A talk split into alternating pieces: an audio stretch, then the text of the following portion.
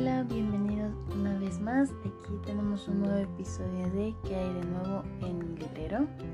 Y la recomendación que les traigo el día de hoy es por mucho uno de mis libros favoritos de toda la vida. Es una historia que me atrapó desde que yo leí la sinopsis.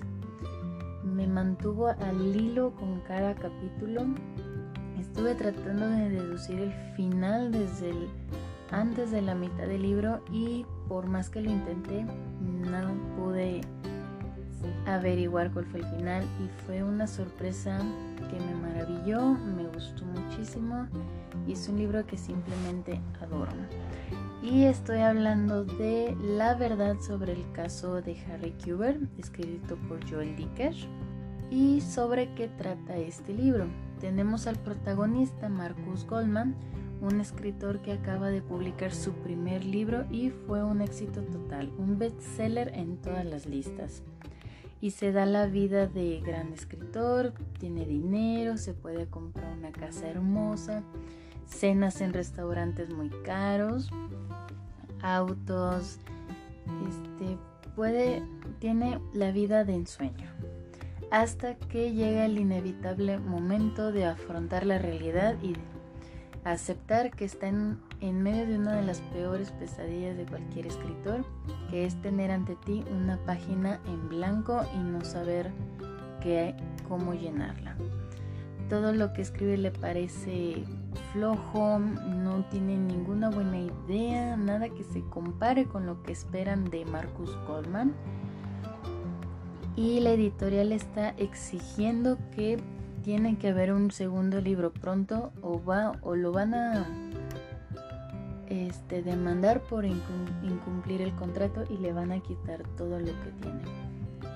Aquí es donde Marcos decide irse como un pequeño retiro, visitar a su viejo mentor y para intentar recuperar la inspiración. Y va a un pequeño pueblo de New Hampshire en donde vive su maestro que es Harry Kubert él es famoso por haber escrito uno de los clásicos de los tiempos modernos, que es su libro Los orígenes del mal. Es un libro conocido en todo el país, ya está, es libro que te piden leerlo en las escuelas. Y en los días que pasa con su maestro le pregunta si puede leer el borrador original de los orígenes del mal, pero su maestro se niega. No le pareció mucho la idea. Marcos un poquito frustrado, un día que este Harry sale por a comprar un mandado, decide buscar en la casa si puede encontrar el borrador original y lo que encuentra es una pequeña caja con fotografías, cartas de su maestro y una chica de 15 años y donde descubre que tuvo una relación amorosa con ella. Harry simplemente le pide que por favor no mencione nada del tema, prefiere no dar explicaciones o hablar sobre quién era esa chica. Así que Marcus regresa a su casa sin haber obtenido mucho a cambio en este pequeño retiro. Pero no pasaría mucho tiempo ya que poco después Harry volvería a marcarle a Marcus para enterarse de que encontraron un cadáver enterrado en el jardín trasero de la casa de Harry Kuber y después de una investigación se dan cuenta que era el cuerpo de la chica que Marcus encontró en las fotografías. Y se trata de nada menos que de Nora Kellergan, que fue un caso que causó mucho polémica ya que nunca se sabe lo que sucedió con ella. Una noche simplemente desapareció.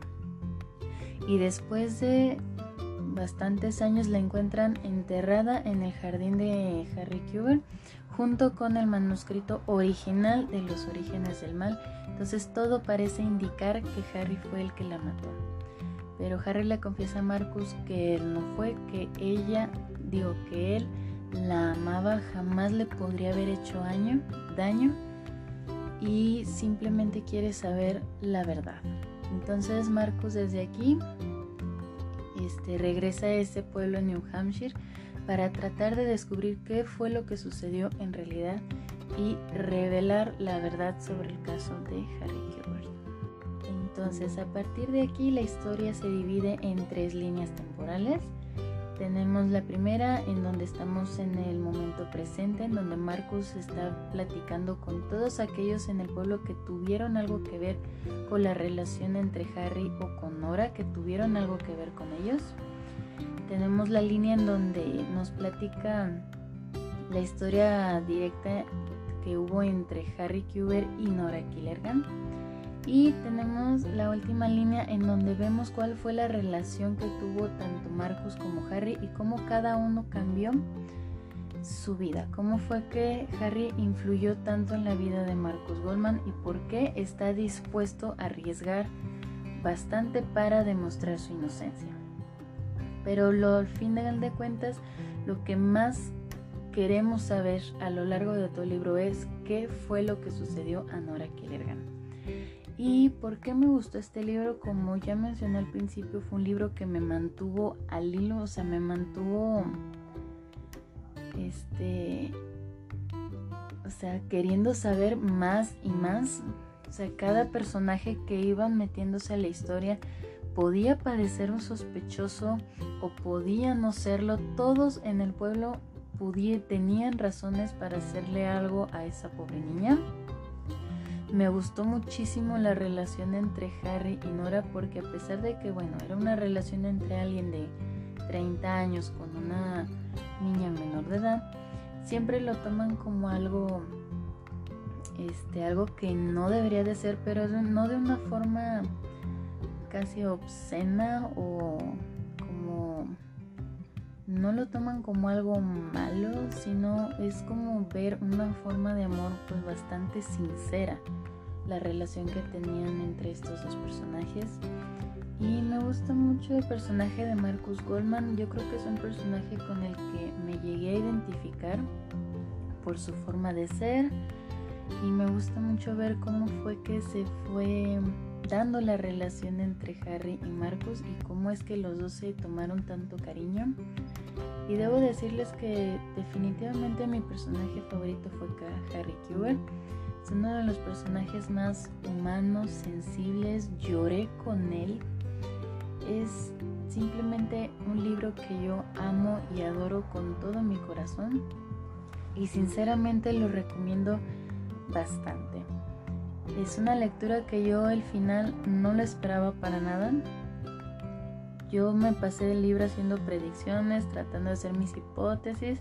No sirvieron de nada, pero al final no, definitivamente no me decepcionó. Fue algo, mm, fue una experiencia increíble. Este señor tiene un talento para escribir historias y definitivamente voy a seguir leyendo sobre este autor. Ya he leído Los días de nuestros padres y el libro de Baltimore. Y me faltaría leer La desaparición de Stephanie Miller y El misterio de la habitación 622 me parece que se llama. Entonces es un, es un autor que escribe de una forma muy fluida, no te embriaga con demasiados detalles, no te, ¿cómo decirlo? No te abruma con demasiadas cosas haciéndolo un misterio casi imposible de resolver. Y es muy divertido ir descubriendo por ti mismo esas pequeñas pistas y cómo el lector te lleva hasta desenterrar lo que sucede en realidad. Entonces definitivamente para mí tiene cinco estrellas, un libro muy querido. Me siento muy afortunada de haber encontrado a este autor y espero que todos con esta pequeña recomendación se animen a leerlo, que pasen una, una buena tarde junto con esta historia y esperemos que en algún momento podamos platicar sobre ellos. Entonces, esto sería todo por mi parte. Espero les haya gustado la recomendación de esta semana. Y nos veremos la próxima vez en un nuevo episodio de ¿Qué hay de nuevo en mi librero? Hasta luego.